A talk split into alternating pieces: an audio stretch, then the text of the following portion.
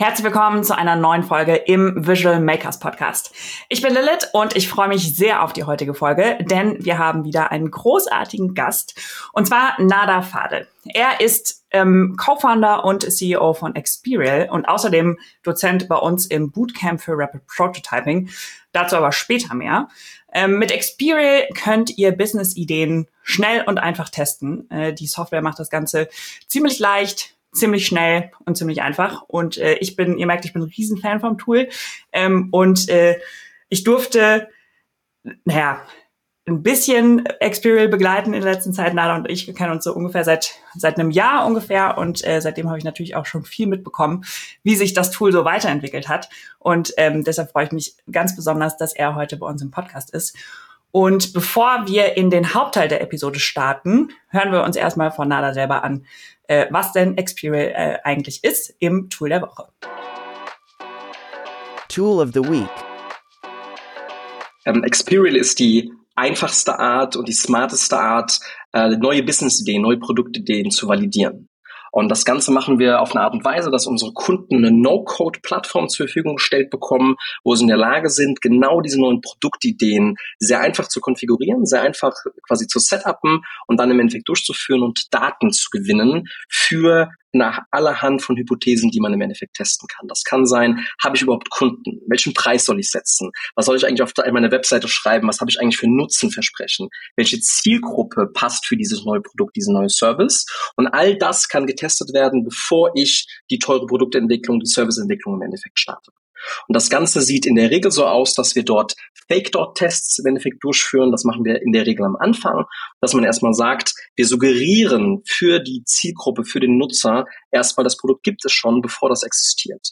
Dazu wird in der Regel eine Social-Media-Kampagne aufgesetzt, ähm, wo ich meine Zielgruppe targetiere, diese Zielgruppe auf eine Landingpage leite und auf der Landingpage dann beobachte, wie verhalten sie sich, wenn sie auf einer Landingpage sind, die beschreiben würde, wie das Produkt wirklich aussieht. Klicken Sie auf den Button, scrollen Sie runter, wie lange verweilen Sie dort? Und das alles können wir beobachten und tracken. Und genau diese Daten werden dann quasi über alle Testnutzer aggregiert, dass man im Nachhinein weiß, habe ich den richtigen Preis gesetzt, kommt meine Werteversprechen an, konverten quasi die Webseitenbesucher, wer ist eigentlich die Person, der auf der Webseite ist, um einfach die nächste Entscheidung, die dann im Nachgang im Endeffekt gefallen werden kann, ähm, validiert zu haben und das nächste Experiment durchzuführen, um im, am Ende mein Risiko zu reduzieren, ein Flop-Produkt rauszubringen, ein Flop-Service rauszubringen, den kein Mensch braucht, sondern dass man ausschließlich seine internen Ressourcen dafür verwendet, richtige Produktbänge, richtige Winner im Endeffekt zu produzieren. Und das weiß man erst, wenn man mit dem Markt gesprochen hat. Nana, herzlich willkommen. Schön, dass du da bist. Vielen Dank, dass ich da sein darf. ja, sehr gerne. Ähm, ich habe dich eben schon mal kurz im Intro vorgestellt und wir haben dich auch gerade schon im Tool der Woche gehört. Ähm, magst du trotzdem noch mal einmal kurz erzählen, wie bist du eigentlich zu Experial gekommen ähm, oder beziehungsweise zu dem generell, was du jetzt überhaupt machst? Äh, ich bin im Herzen äh, Wissenschaftler tatsächlich. ähm, und das ist ein Stepping Stone gewesen, wie wir zu Experial gekommen sind. Ich habe eigentlich einen Background äh, in der Marketingwissenschaft. Da beschäftigt man sich ganz viel mit dem Thema Experimentieren, Experimente ähm, und das immer mit dem Fokus auf Psychologie eigentlich. Wir Menschen ticken eigentlich sehr einfach, reagieren auf viele Dinge sehr einfach, sehr planbar, aber man sollte immer Experimente durchführen, um herauszufinden, was es im Endeffekt dann ist, was rauskommt als Ergebnis. Und das ist quasi graue Vorzeit, das ist ein paar Jahre her. In der Zwischenzeit haben wir, mein Co-Founder und ich, also der auch bei Experial der Co-Founder ist, der Tobi, haben wir eine Innovationsagentur gegründet und einfach für Unternehmen Konzepte entwickelt, Ideen entwickelt und die auch tatsächlich mit Software umgesetzt und dabei festgestellt, tatsächlich wird viel zu wenig experimentiert zwischen Konzept und tatsächlicher Umsetzung.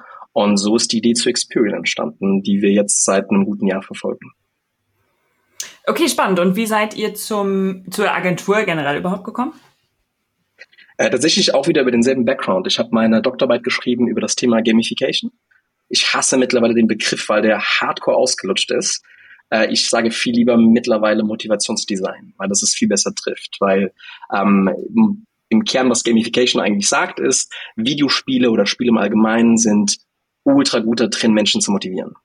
Aber da hat es gar nichts mit Spielen zu tun, sondern eigentlich mit der Psychologie dahinter, welche Bedürfnisse angesprochen werden. Und das kann man ultra gut auf Software quasi überführen und auf Konzepte überführen, wie man Oberflächen so gestaltet, wie man Prinzipien so gestaltet, dass Menschen genau das tun, was der Anbieter von ihm möchte, im Grunde Engagement-Steigerung zu haben. Und das war dann quasi der Schritt von der Wissenschaft erstmal in die Agentur. Und der zweite Schritt kam dann, als wir festgestellt haben, Experimente kommen da auch wieder viel zu kurz. Warum sind denn Experimente so wichtig? Ähm, da zitiere ich ganz gerne Game of Thrones für alle, die es gesehen haben, äh, because you know nothing, Jon Snow.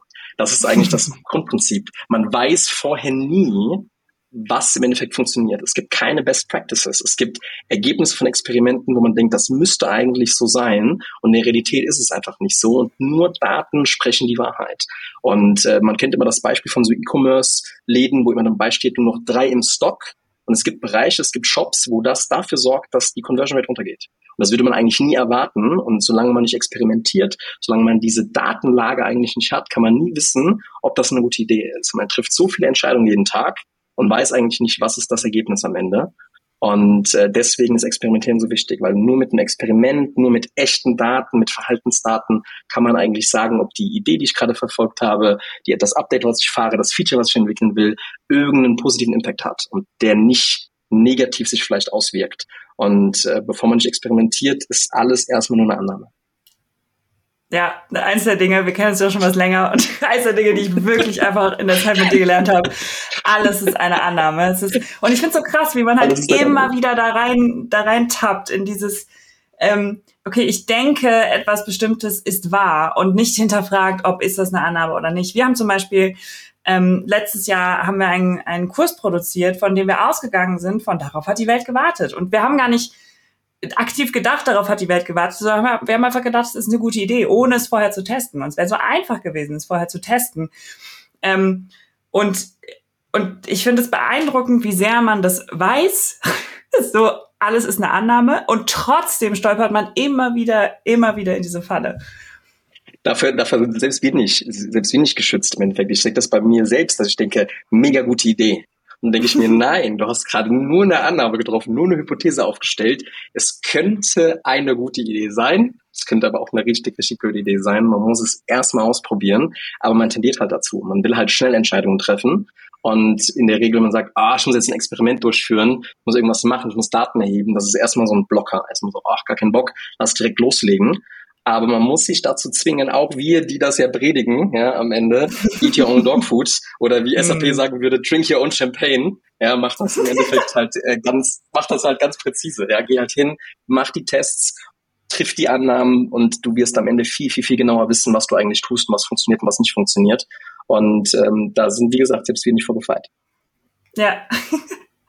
ähm, aber was ist denn eine gute Hypothe Hypothese? Da gibt's ja auch Unterschiede von okay, was ist eine, wie, wie kann ich Hypothesen so formulieren, dass ich auch irgendwas damit anfangen kann? Ähm, da kann man jetzt natürlich im Endeffekt tief einsteigen. Ne? Eine Hypothese ist immer erstmal nur eine Annahme, die man im Endeffekt trifft. Je präziser die Hypothese im Endeffekt ist, desto besser. Wenn ich jetzt zum Beispiel sage, ich glaube, dass dieses Feature unseren Kunden gefällt, ist das ein guter erster Aufschlag, aber du hast super viel Varianz im Endeffekt halt drin mit, was heißt unseren Kunden gefallen im Endeffekt. Und je mehr man das versucht zu quantifizieren, desto besser ist das. Wenn man dann sagt, ich glaube, dass dieses Feature unser Net Promoter Score um Faktor X erhöht. Wäre viel präziser, weil wir eine Quantität im Endeffekt in unsere Hypothese bekommen. Ähm, und das sollte man immer eigentlich überlegen. Was ist das konkrete Ziel? So konkret wie möglich zu werden. Ich könnte jetzt ultra tief da reingehen, was eine richtig gute Hypothese ausmacht, aber am Ende des Tages ist es wichtig, dass man sich überlegt, in welchem Ziel teste ich eigentlich? Also was ist die eine Sache, die ich herausfinden möchte am Ende des Tages. Ähm, wenn man zum Beispiel dann ein neues Produkt hat und du testest Preise und du weißt nicht, ist das Produkt 99 Euro, 149 Euro, 199 Euro, ja, dann trifft eine konkrete Annahme und sagt, ich gehe davon aus, dass das Produkt 149 Euro wert ist, dass wir keinen, keine Abnahme im, im, im Demand haben am Produkt, wenn ich von 99 auf 149 Euro springe. Wenn das Experiment dann zeigt, 199 Euro gehen auch, ist wunderbar, aber du hast eine klare Perspektive, was du vorher erwarten würdest. Und dabei ist es gar nicht so wichtig, ob du Daten hast, die da stützen, ob das 149 Euro wert sind, sondern dass du im Nachgang eigentlich nicht anfängst, an deiner Hypothese, an deiner Annahme noch zu schrauben und das Ergebnis so zu drehen, dass es irgendwie dann doch dazu passt, was du ursprünglich erwartet hast. aber äh, so präzise wie möglich, aber man muss da jetzt auch keine Raketenwissenschaft draus machen. Äh, heißt denn präzise und konkret, so, so präzise und konkret wie möglich auch messbar? Äh, also ist das damit auch gemeint? Idealerweise. Idealerweise. Mhm. Ähm, es, hängt, es hängt immer ein bisschen davon ab, wo ich experimentiere. Wenn wir jetzt auf einer Webseite sind, auf einer laufenden Webseite sind und wir machen klassische AB-Tests, dann würde ich sagen, mach es wirklich präzise wie möglich. Ich mache das nur, wenn die Conversion Rate um Faktor X steigt. Dann ist es für mich ein Winner. Dann würde ich quasi diese Umstellung auf der Webseite im Endeffekt machen. Da kann man ultra präzise werden. Je vager das im Endeffekt wird, was du eigentlich testest, du hast eben gesagt, neuen Kurs, neues Produkt, neuen Service irgendwie einführen, dann kann es ein bisschen weniger vage sein. Dann geht es darum, im Endeffekt zu sagen, ich möchte mindestens so und so viele Leads generieren in dem Test oder ich möchte so und so, so und so hohe Clickrate haben ohne dass man ultra dogmatisch wird. Ja, wenn du dann ein neues Produkt im Endeffekt rausbringst und du hast eine 2% Conversion Rate, mag gut genug sein für den ersten Test am Ende des Tages. Da musst du nicht sagen, ich habe aber drei Prozent meiner Hypothese stehen und jetzt muss ich alles über den Haufen werfen und das ist auf jeden Fall eine schlechte Idee. Ähm, und das ist so ein bisschen so, wir versuchen nur mit der Daumenregel zu machen. Je, je mehr das an, je mehr das Ergebnis belastbar sein soll, desto präziser und quantifizierbarer muss es sein. Je weicher auch das ist, was du eigentlich testest, desto weniger brauchst du. Da geht es eher darum, überhaupt erstmal eine Hypothese zu definieren und dann halt auch die Daten aus dem Experiment zu ziehen. Ja, okay, verstanden. Und da hast du ja gleich äh, hoffentlich auch gleich nochmal ein paar, ein paar Beispiele mitgebracht. Ähm, mhm. Aber bevor wir dazu kommen, vielleicht, ähm, wer sind denn so eure, eure Kunden? Äh, tatsächlich bei uns bei Experial, wir fokussieren uns gerade super stark auf ähm, jede Art von Innovationsabteilung. Das kann ein Corporate Venture Builder sein, das können aber so Corporate Innovation Units sein, das kann eine klassische Innovationsabteilung sein. Ähm, wir wollen unterstützen mit Experial ja die Möglichkeit, neue Ideen, neue Services, neue Produkte zu testen, bevor man die teure Produktentwicklung startet, weil die ist immer teuer, egal was man macht am Ende des Tages. Und wir wollen versuchen herauszufinden, was sind eigentlich deine Winner, bevor du anfängst, da irgendwelche Invests zu tätigen, die sich im Nachhinein rechnen, weil kein Mensch dieses Produkt braucht. Ähm, das haben wir häufig genug erlebt. Und äh, damit sich das aber lohnt und rechnet und man so eine Software auch jeden Tag eigentlich im Einsatz hat, brauchen Unternehmen eine gewisse Größe. Das heißt, da so eine, ich sag mal, 15-Mann-Betrieb mag vielleicht nicht ganz optimal sein. Das geht dann eher bei uns los, wenn man so eine vierstellige Mitarbeiterzahl quasi hat. Es gibt Unternehmen, die sind kleiner, die auch passen, aber wir unterscheiden eigentlich gar nicht so viel, ähm, außer, und das ist gerade bei uns Fokusthema, eher B2C-Produkte, weil B2B testen kann man auch, es ist aber ungleich schwieriger, weil einfach die Zielgruppen in der Regel viel kleiner sind, für die das Produkt passt. Bei B2C kann man sich ja vorstellen, da kann man relativ gut halt auch an, sag mal, Testprobanden kommen über Social Media. Ja, Hast du da ein paar Beispiele? Also das mit dem das Pricing-Beispiel, äh, das kenne ich schon, das, das finde ich unfassbar spannend, wenn du das einmal noch mal erzählen könntest. Ähm, und vielleicht hast du noch andere so Lieblingsbeispiele oder Use Cases, die dich selber überrascht haben. Ja, das ist immer das Schlimmste, wenn, wenn, wenn du mit einem, aus dem, aus dem Experiment reingehst und eigentlich ein klare eigenes Gefühl hast, was rauskommen müsste und dich das Ergebnis dann überrascht, warum doch was anderes rausgekommen ist. Ähm, das Beispiel, was du ansprichst, ist, da haben wir ein Hardware-Produkt im Endeffekt getestet, ein Sicherheitsprodukt für Frauen, ohne da jetzt zu viel ins Detail im Endeffekt zu gehen. Und ähm, die Annahme von äh, dem, dem, dem Person, dem Kunden war, wir sind irgendwo so in der Range 129, 139 Euro, so ungefähr das Produkt. Und dann haben wir einen Preistest gemacht, wo es dann darum ging, ähm, drei Preispunkte, 99 Euro, 149 Euro, 199 Euro, also ein Preis ungefähr in der Nähe der Erwartung, ein bisschen höher, einer niedriger, einer deutlich weiter weg oben und dann einfach mal zu testen über eine Social Media Kampagne, die auf die Zielgruppe abgestimmt war, die dann halt zufällig verteilt worden sind auf einer der drei Seiten. Das heißt, die Nutzer, die Teilnehmer wussten nie, dass es die anderen Preise auch gibt. Ja? Aber wir haben dann geguckt, wer klickt jetzt auf den Jetzt bestellen Button mit der Preisinformation.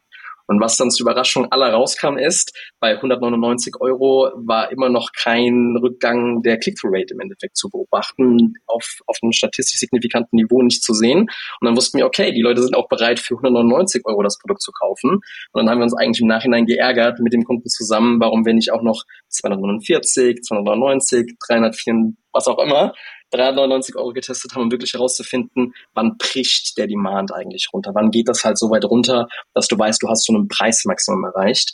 Und äh, wenn man sich das überlegt, äh, mit dem sehr einfachen Test, der ging relativ schnell, hat ein paar Tage gedauert, weiß der Kunde im Endeffekt, ich mache nicht 129 Euro, sondern mindestens 199 Euro, was ja ein mega Benefit im Grunde genommen ist.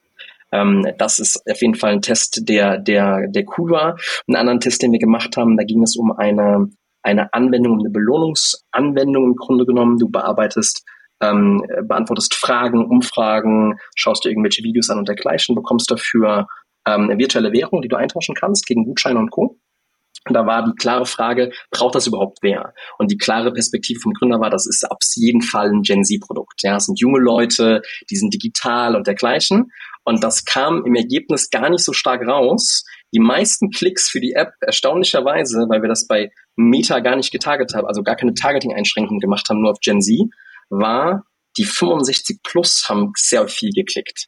Was super erstaunlich war im Endeffekt, wo man wahrscheinlich ableiten kann, was steckt eigentlich dahinter, hat das vielleicht was mit Altersarmut zu tun, was mit Zeit zu tun und dergleichen. Also da entsteht eine Reihe weiterer Experimente, aber die klare Perspektive vom Kunden war Gen Z-Produkt und rauskam ja, vielleicht, aber noch viel interessanter eigentlich 65 plus. Ja, also das ist halt dann immer interessant, wenn man dann feststellt, man weiß wirklich nichts. Man kann nicht davon ausgehen, dass du weißt, was rauskommt.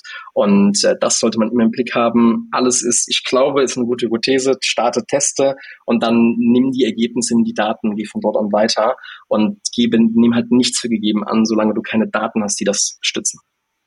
Ja, ich finde das Schöne an, an solchen Experimenten, die ja durch Experial total leicht werden, ne? Also die sich, die sich leicht, schnell und, und ähm, ja, einfach zu bedienen anfühlen, schnell aufgesetzt sind und so, entsteht ja auch so eine Neugierde, ne? so eine Experimentierfreudigkeit, so eine viel größere Offenheit von, okay, ich will gucken, was rauskommt und man kommt weg von diesem, was ist richtig und falsch und was haben wir jetzt auf der Product Roadmap, sondern okay, was haben wir denn auf der Product Roadmap? So, was ist denn die Value Proposition? Was ist denn das richtige Pricing? Also ähm, auch vielleicht daran nochmal, wie, was kann ich denn alles, alles testen? Was sind so die, die typischen großen Felder, wo man ähm, Xperia auch vor allem einsetzt? Ja. Ähm, die großen Felder sind eigentlich sind, was man immer mittestet, was eigentlich in jedem Test in irgendeiner Form inhärent mit drin ist, ist irgendeine Form von, ich sag mal, Market-Demand. Also man bekommt einfach Feedback vom Markt, klicken die Leute auf eine Social Media Ad, die quasi das Produkt im Endeffekt darstellt und klicken Sie auf der Webseite dann auf jetzt bestellen, Request Demo, mehr erfahren, irgendeine Art von Call to Action. Das heißt, irgendwie reagiert der Markt auf dein Produkt, die Kunden auf dein Produkt ist immer mit drin. Gleichzeitig ist immer mit drin, wer klickt. Also wer ist diese Target Group möglicherweise? Also ein Target Group Test steckt eigentlich auch immer mit drin und das ist immer so ein Given. Das, was wir ganz viel sehen ist, und das ist, glaube ich, der Prime Case, ist äh, Value Propositions, das Nutzenversprechen. Weil du kannst ein Produkt, was komplett baugleich ist, völlig anders positionieren an, in Form von dem, von den Texten, an den Benefits, die du in den Vordergrund rückst. Und dann merken wir teilweise gigantische Unterschiede in den Tests. Dass das dasselbe Produkt ist, du framest es bei dem einen so und bei dem anderen so und auf einmal geht die Click-Through-Rate ist immer dreimal so hoch. Und du denkst, wow, krass, das scheint das Problem krasser zu adressieren.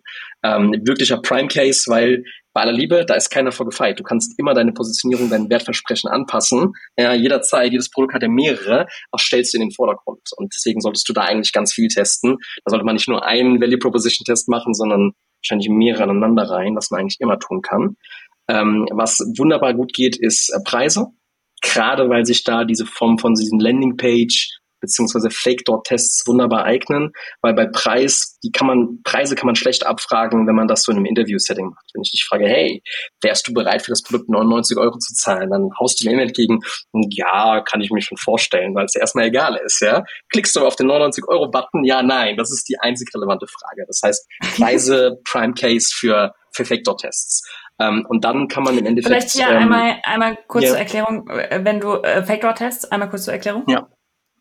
Ähm, Effektor-Tests sind äh, Tests, die suggerieren, dass das Produkt eigentlich schon am Markt ist. Das heißt, ich schalte irgendwo eine äh, Social Media Ad im Endeffekt, wo ich sage, hast du dieses oder folgendes Problem? Wir haben eine Lösung für dich. Und erstmal, um das Interesse überhaupt an dem Problem im Endeffekt zu wecken. Und dann leitest du Leute auf eine Landingpage, die so aussieht, als gibt's dieses Produkt im Endeffekt schon. Du hast irgendeine Produktabbildung, ein Mockup, irgendetwas, was dir den Eindruck gibt, hey, das scheint jetzt ein Produkt zu sein, was am Markt ist ohne dass das der Fall ist. Es gibt noch kein Produkt. Es gibt noch gar nichts, das man ausprobieren kann. Aber es ist gar nicht Teil des Tests, sondern du willst herausfinden, wenn es dieses Produkt jetzt geben würde, würden die Leute heute schon bereit sein zu klicken. Und wenn er dann auf den Button klickt, jetzt bestellen und dergleichen, löst man erst auf, hey, wir arbeiten noch am Produkt, finden dein Interesse super spannend, dürfen wir dich im Nachgang noch weiter kontaktieren, um dir weitere Fragen zu stellen, das Produkt bestmöglich an dir quasi auszurichten, deine Bedürfnisse besser zu verstehen. Und so habe ich die Informationen, bevor ich das Produkt baue und nicht erst im Nachhinein. Man kann auch sagen, das ist ein bisschen unfair dem Nutzer gegenüber, weil der erwartet ja irgendwie, dass da was passiert oder dass ich das Produkt schon nutzen kann.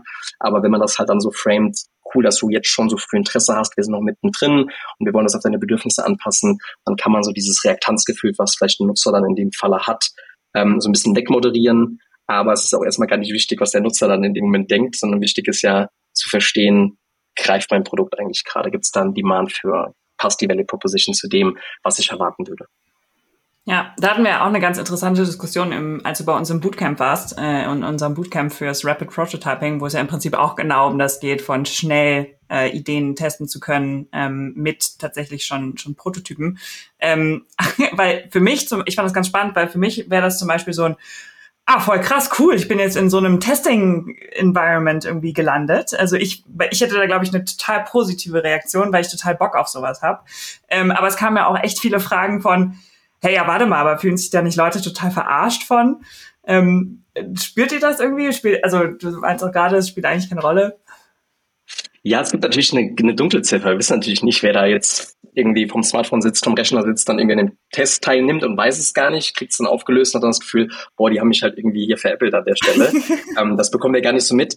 Es ist aber das, das Schöne an dieser Methode ist, darum geht's ja gar nicht. Ja? Du mhm. hast ja das schon getan, was ich von dir wollte, nämlich ich wollte dich beobachten, klickst du oder klickst du nicht. In dem Moment hast du deinen Zweck in Anführungsstrichen schon erfüllt.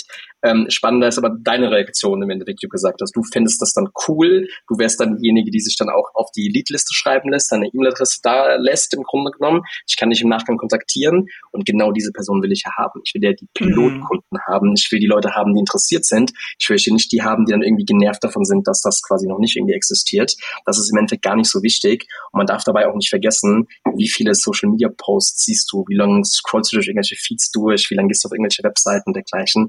Das Gedächtnis, was du da hast, äh, ich bin, ich weiß nicht, auf wie vielen Early Bird Pages, die genauso sind, wo ich mich irgendwo eingetragen habe. Das Produkt gibt's nicht bei diesen ganzen Generative AI Tools. Ich könnte die nicht mehr auflisten, was die sind. Wenn die mir noch schreiben, freue ich mich. Und wenn nicht, bin ich auch nicht genervt davon, dass ich mich irgendwo eingetragen habe und es ist gar nichts mehr passiert.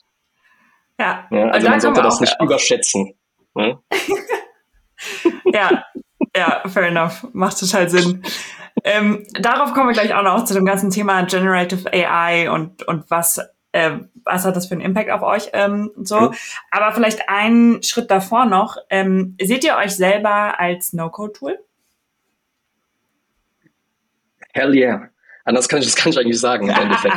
äh, der, der, der, der Hauptgrund, warum diese Methode, die eigentlich anderen Methoden in dieser Phase überlegen ist, weil bei diesen Vektortests bekommst du Verhaltensdaten. Also wirklich Leute haben gerade ein Verhalten dargestellt im Vergleich zu eben dieser beschriebenen Situation. Ich bin in einem Interview und ich kann ganz viel im Interview behaupten, die entspricht nicht der Realität. Also wir haben ja so ein krasses ähm, Say- und Do-Gap im Grunde genommen. Was du sagst und was du tust, sind zwei Paar Schuhe.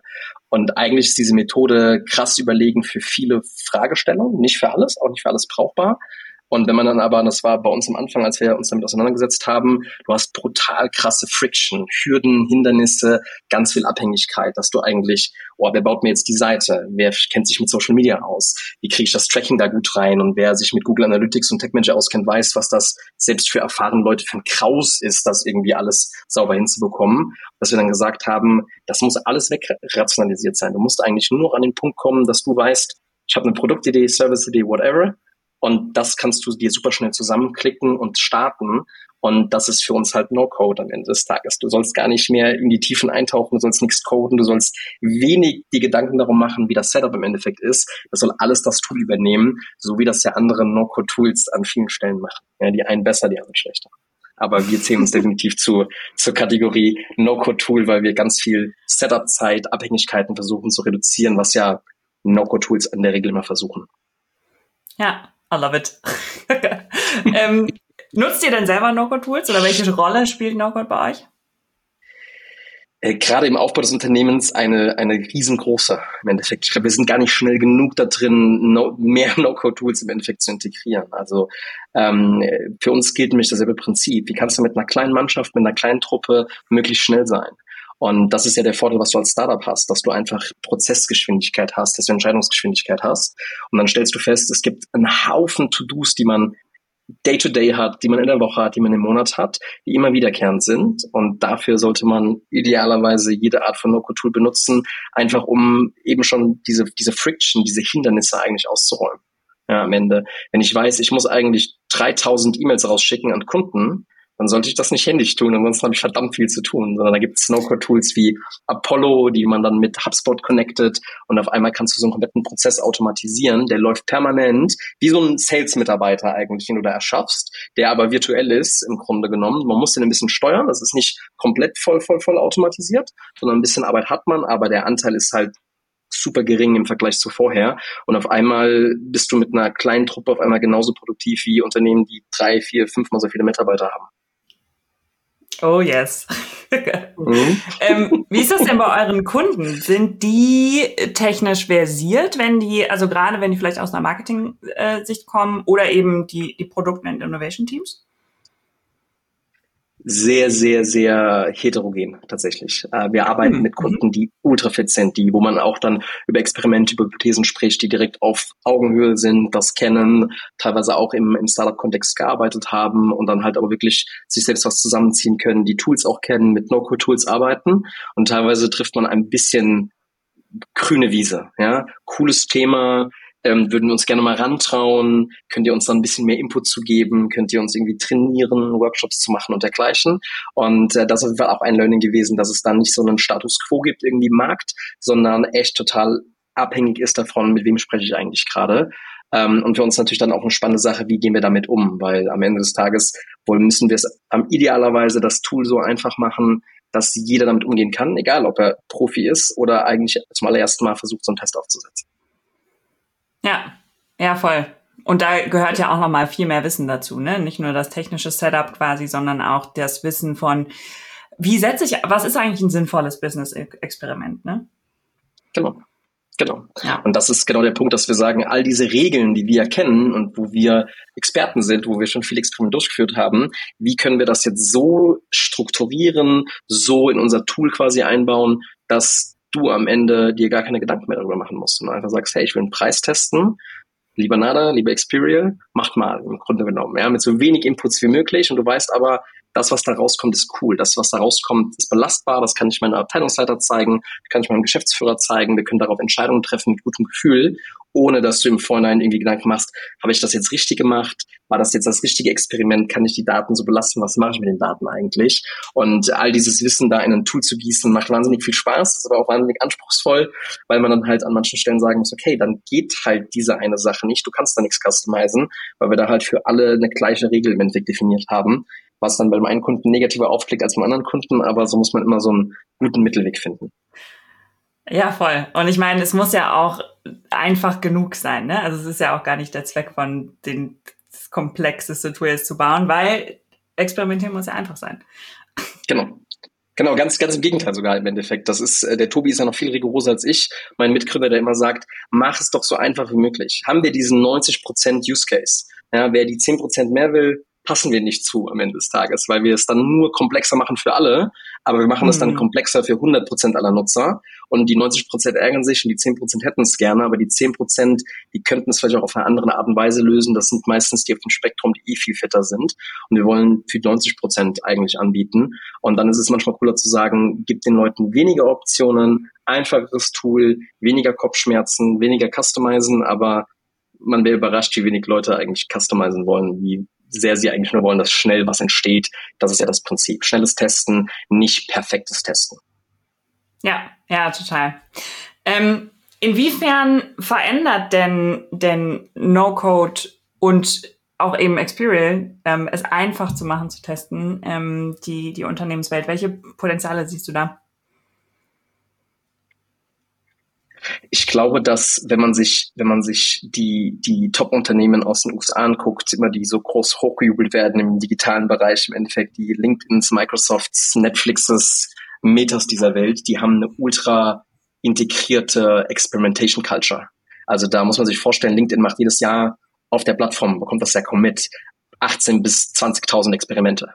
Ja, die permanent laufen. Also muss man sich mal vorstellen, 18 bis 20.000 Experimente. Wir haben 365 Tage im Jahr. Viele Experimente machen die eigentlich? Also Wahnsinn im Endeffekt. Das schafft man nur, wenn Testen easy ist. Da hat LinkedIn eine eigene Experimentation Software gebaut, die direkt an der Plattform dranhängt. Also es ist nichts, wo man da LinkedIn anhauen kann und sagen kann, dürfen wir auch mal, sondern es ist integriert in die Unternehmens-DNA eigentlich. Und ähm, das ermöglicht, dass alle Personen bei LinkedIn mehr oder weniger in der Lage sind, Experimente zu starten. Was cool ist, weil du permanent optimieren kannst, permanent Daten gewinnst über, was eine coole Weiterentwicklung ist oder was nicht so eine coole Weiterentwicklung ist und direkt entscheiden kann. By the way, neun von zehn Experimenten scheitern, in Anführungsstrichen muss ich das ganz explizit sagen, also haben keinen positiven Effekt, haben einen negativen Effekt oder sind inconclusive, also haben gar keinen Effekt. Und dann kann man sagen, vergiss das Experiment, wie du es im Endeffekt eigentlich hattest. Ähm, und dementsprechend geht es um viel Testing wenn ich hier kurz einsteigen darf, du sagst, okay, ja. das, das Experiment hat keinen Output geliefert, entweder das ist neutral oder das Experiment ist schlecht ja. ge gelaufen. Ja. Gibt es denn überhaupt schlechte Experimente? Also im Sinne von, dass das Ergebnis schlecht sein kann? Oder ist eher das nicht das gewünschte Ergebnis? Oder, weil ich meine, sich gegen etwas zu entscheiden aufgrund der Daten ist ja, auch ein gutes Outcome, oder? Ja, ja, ja. Ähm, hast du genau richtig gesagt, es ist ein negatives Ergebnis aber es ist nicht ein schlechtes Experiment. Du hast mich genau korrigiert eigentlich an der Stelle. ja, weil nie ist ein Experiment kann nicht schlecht sein. Ich habe ein negatives Ergebnis. Also so wie es vorher war, es besser verändern nichts, zumindest nicht das, was du gerade getestet hast. Und das muss man halt auch in den Kopf bekommen. Wenn ich sage, neun von zehn Experimenten scheitern, also failen im Grunde genommen, heißt das, ich habe von neun und zehn, also von neun Elemente gefunden, die nicht das verbessern, was gerade Status Quo ist, aber eins gefunden, was es verbessert. Und wenn man dann 18 bis 20.000 Experimente macht, ein Prozent funktioniert, kann man sich vorstellen, da geht krass viel nach oben, was Umsätze angeht, was Relevanz von der Plattform angeht, was ähm, Customer Centricity angeht. Und äh, dementsprechend ist das wichtig, dass man viel experimentiert, weil man weiß es im Endeffekt nicht. Ja? Und viele kleine 1%-Lösungen, die besser werden, haben hinten raus einen ultra krassen Effekt, äh, der eigentlich compounded, der so Zinseszinseffekte hat, dass du an drei, vier, fünf Stellen 1% Verbesserung hast und auf einmal machst du 8% mehr Umsatz, ja, was total krass ist bei so einem Unternehmen. Und um da auf deine Frage zurückzukommen, ähm, genau das sehen wir eigentlich ähm, wir müssen Friction reduzieren, wir müssen Hindernisse reduzieren, wir müssen Abhängigkeiten reduzieren, dass ich dann nicht hingehe und sage, ich will eine neue Produktidee einführen. Und dann ist die erste Reaktion bei einem, ah, jetzt müssen wir dann irgendwie so ein Marktforschungsinstitut dazu holen. Und die machen dann vier Wochen Concepting. Und dann kommen die mit einer Idee und dann sagen wir, jetzt geben wir das in unseren Panel. Und nach 18 Wochen habe ich dann die Ergebnisse und kriege eine 137 äh, lange, seitenlange PDF zugeschickt, wo dann am Ende noch so eine Executive Summary steht. Das waren die Key Insights.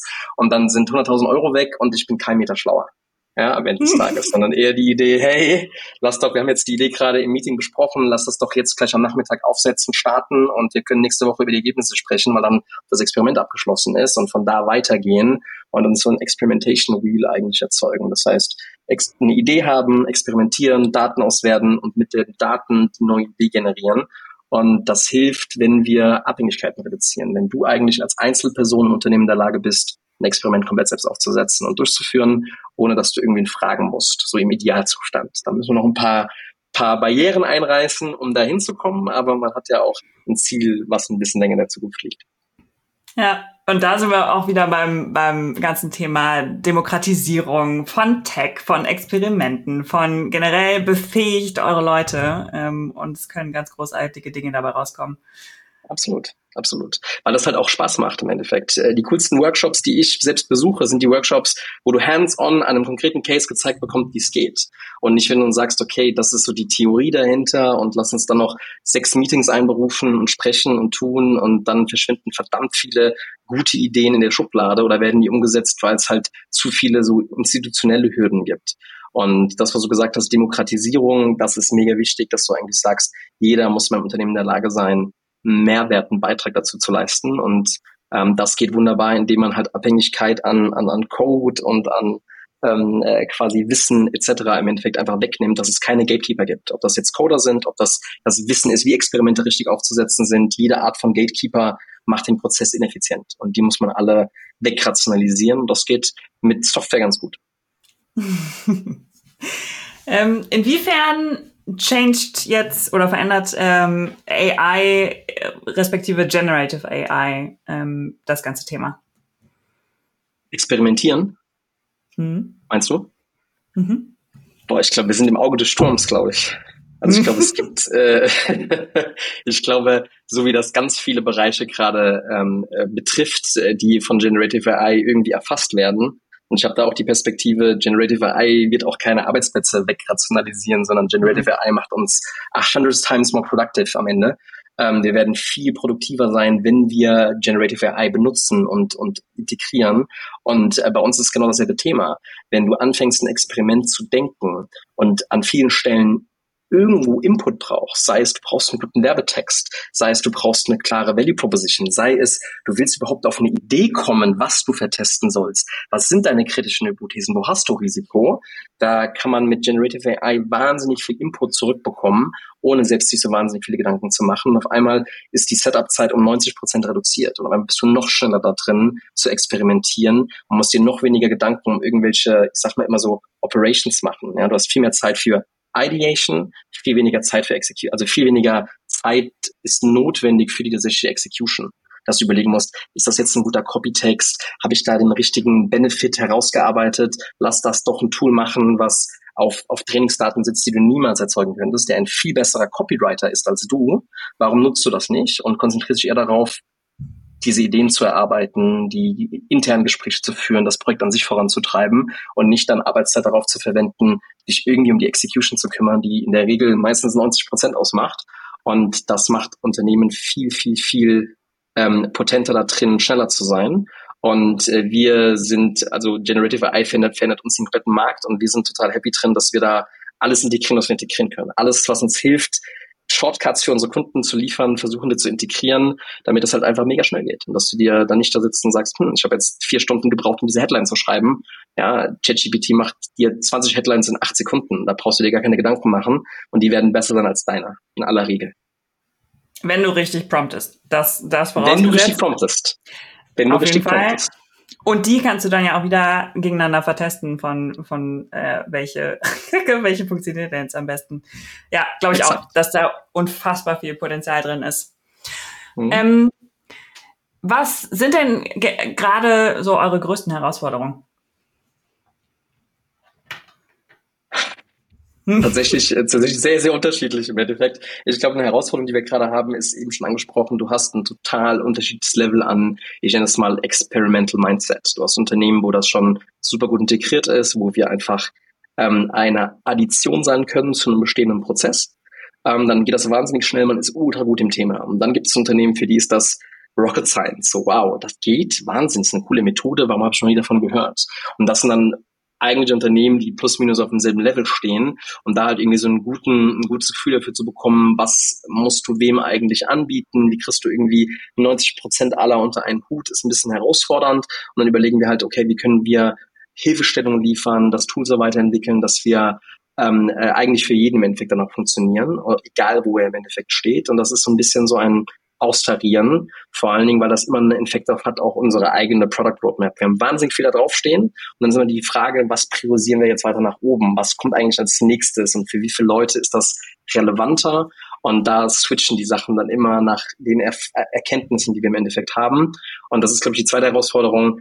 Ähm, wir können noch wahnsinnig viel bauen, aber es ist gar nicht schlau, da jetzt mega viele weitere Developer einzustellen und dann mega Druck drauf zu geben, weil die Geschwindigkeit, in der Neuigkeiten auf uns einprasseln, neue Ideen kommen, Anfragen kommen von Kunden und wir merken, das wäre eigentlich gerade viel spannender. Und wenn wir jetzt was anderes priorisiert hätten, hätten das alles über Haufen werfen können. Ähm, das passiert eigentlich jede Woche. Und dann muss man eigentlich, ist man, bin ich eigentlich froh, dass das Team kleiner ist, dass wir uns etwas langsamer bewegen, in Anführungsstrichen, aber man dann quasi immer wieder diese neuen Informationen schneller einarbeiten kann. Ähm, dass wir, dass wir immer das nächste bauen nach dem guten alten Scrum-Prinzip, was den meisten Value für alle Kunden, die wir haben, im Endeffekt liefert. Ja, aber dieses ja. Austarieren ist nicht ganz so simpel. Hm, ja, kann ich mir vorstellen. Ja, krass, gerade aus so einem, aus so einem, in so einem Blue Ocean, ne? Äh, wo einfach auch viele auch erstmal checken müssen von, ah, Moment, warte, das kann ich damit machen. Und dann kommen ja bei den Kunden auch wieder ganz viele Ideen wahrscheinlich, ne? Bei uns selbst ist das ja so, wo wir auch merken, oh, ja. das können wir auch damit machen, ja, am Ende. Und dann merkt man so, keine Ahnung, unser, unser Pitch hat sich irgendwie die letzten acht Wochen sechsmal verändert. Also nicht fundamental, aber halt immer feiner geworden, feiner geworden. Dann merkt man auf einmal, hey, auch Generative AI bietet hier auf einmal Shortcuts in Bereiche rein, wo wir dachten, puh, das ist Thema für nächstes Jahr. Und dann merken wir, nee, das ist Thema für in sechs Wochen müssen wir damit loslegen, weil das ein mega geiler Hebel ist. Aber auf die Ideen kommst du immer erst dann, wenn du dich damit beschäftigst. Und die Schlagzahl ist da mega hoch, so an neuen Ideen. Und wenn ich dann darüber rede, denke ich mir, wir reden aber immer noch über dasselbe Produkt und über dieselbe Sache, aber es wird halt immer feiner an vielen Stellen. Und äh, das ist mega spannend, äh, diese, dieses, diese Entwicklung gerade eigentlich mitzugehen. Ja, ja, voll. Äh, wie groß ist euer Team gerade? Ich muss jetzt zählen. Ich glaube, wir sind gerade zu neunt mit ja, allen zusammengerechnet. Cool. Also wir haben zwei Freelancer im Endeffekt, aber wir sind neun Leute, allergrößte Teil arbeitet auf Produkt und mittlerweile ziehen wir halt im Endeffekt an den Stellen halt nach, wo es äh, äh, notwendig ist und das ist in der Regel dann Operations-Prozesse, Customer Care, Customer Success, überall da, wo man, wo wir mit den Kunden im Endeffekt dann auch mehr Kontakt haben. Ähm, und das Development-Team wird auch irgendwann größer werden, aber im Moment, wie gesagt, bin ich froh um, dass es so groß ist, wie es ist, weil ich glaube, sonst müssen wir viel Code, den wir produzieren, nachher wieder schreddern weil es dann irgendeinen Switch gab, der das wieder obsolet gemacht hat, was wir da gebaut hätten. Hm, verstehe. Und sammelt ihr, äh, seid ihr gerade auf, auf einer Funding-Runde? Äh, tatsächlich ja. Ähm, also Funding-Runde noch nicht mega akut. Also bei uns ist der Plan, äh, Ende des Jahres, ähm, Anfang nächsten Jahres äh, eine, eine Investmentrunde zu machen. Äh, wir sprechen da mit ganz vielen Investoren, sind aber auch offen für weitere Gespräche mit Investoren, die eine gute Passung haben. Ähm, aber es ist, glaube ich, gerade so, dass das für uns cool ist, noch ein paar Meilensteine selbst zu erreichen, äh, auch die Investoren gut kennenzulernen, ob die eine gute Passung für uns inhaltlich haben. Und äh, dann hoffen wir dann Ende des Jahres, spätestens Anfang nächsten Jahres, dann die Runde im Endeffekt zu schließen. Aber da laufen auch im Hintergrund äh, einige Gespräche. Sehr, sehr spannend. ähm, was sind denn so deine größten Learnings aus der Zeit mit Experial jetzt? die größten Learnings? Mhm.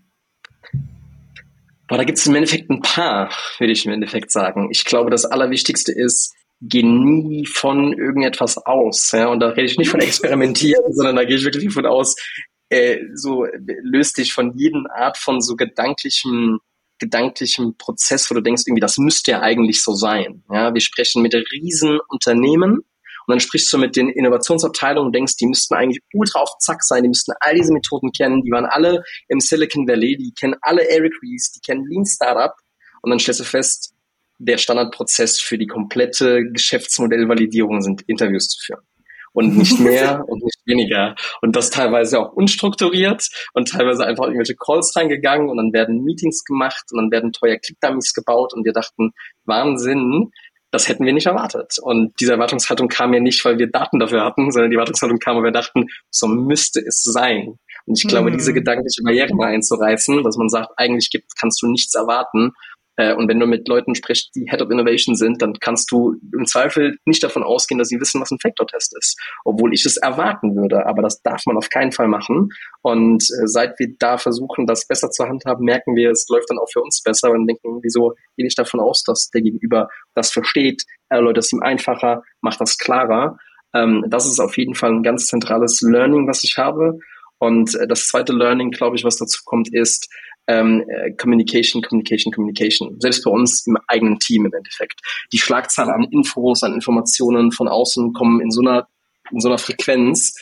Kommuniziere, du kannst eigentlich in einem Startup nicht zu viel kommunizieren am Ende des mhm. Tages. Ja. Es ist eher eigentlich mit der Gegenteil der Fall irgendwie, weil dann es manchmal dann so ist, ich berichte was und auf einmal sitzen, sitzt mein Team da und sagt, boah krass, krasse Information, cool, dass du uns das mitteilst. Und ich dachte, so groß und wichtig ist die Information im Endeffekt nicht. Und deswegen auf jeden Fall gelernt, viel Kommunikationsflow zu haben, lieber drei Minuten mehr erzählen als drei Minuten zu wenig, weil im Zweifel ist es dann eine Information, die verloren geht, die jemand aus dem Team bräuchte für seine weitere Arbeit und dergleichen.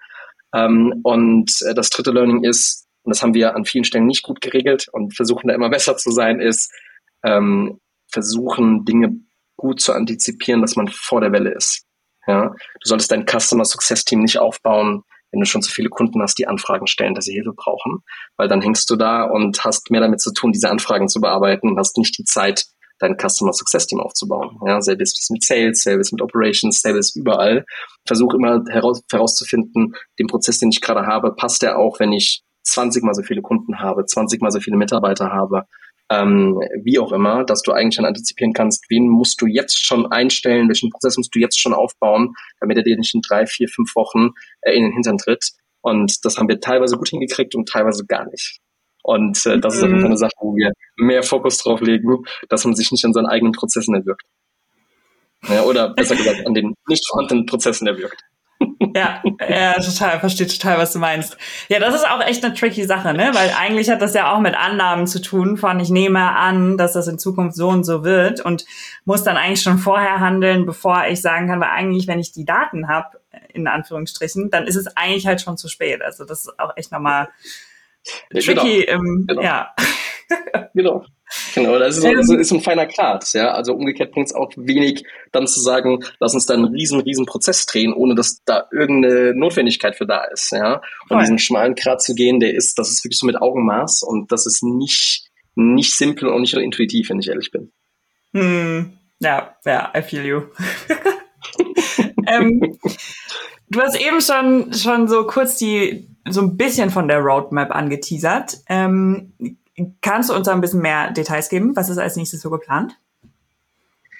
Äh, was bei uns geplant ist, ist ähm, Simplifizierung, Simplifizierung, Simplifizierung, so würde ich es im Endeffekt nennen, also aus, zumindest mal aus der Kundenperspektive. Äh, wir werden ähm, einen Haufen Generative AI integrieren, definitiv. Wir werden integrieren ähm, das äh, davor und danach, dass es nicht nur darum geht, ähm, wie execute ich so einen Factor-Test möglichst schnell, sondern wie komme ich überhaupt den Input überhaupt, was ich vertesten soll auf der einen Seite und auf der anderen Seite, was mache ich eigentlich mit den Daten? Also die Daten in einer deskriptiven oder statistischen Form zu sehen, ist gut. Da brauchen wir aber wieder Wissen für, was ich damit mache.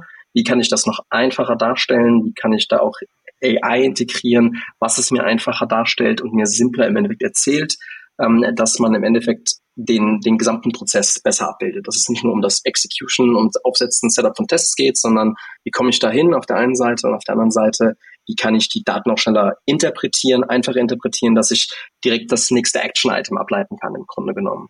Und da wird sich, wird sich die nächsten Wochen und Monate einiges von uns ergeben, da freue ich mich schon drauf.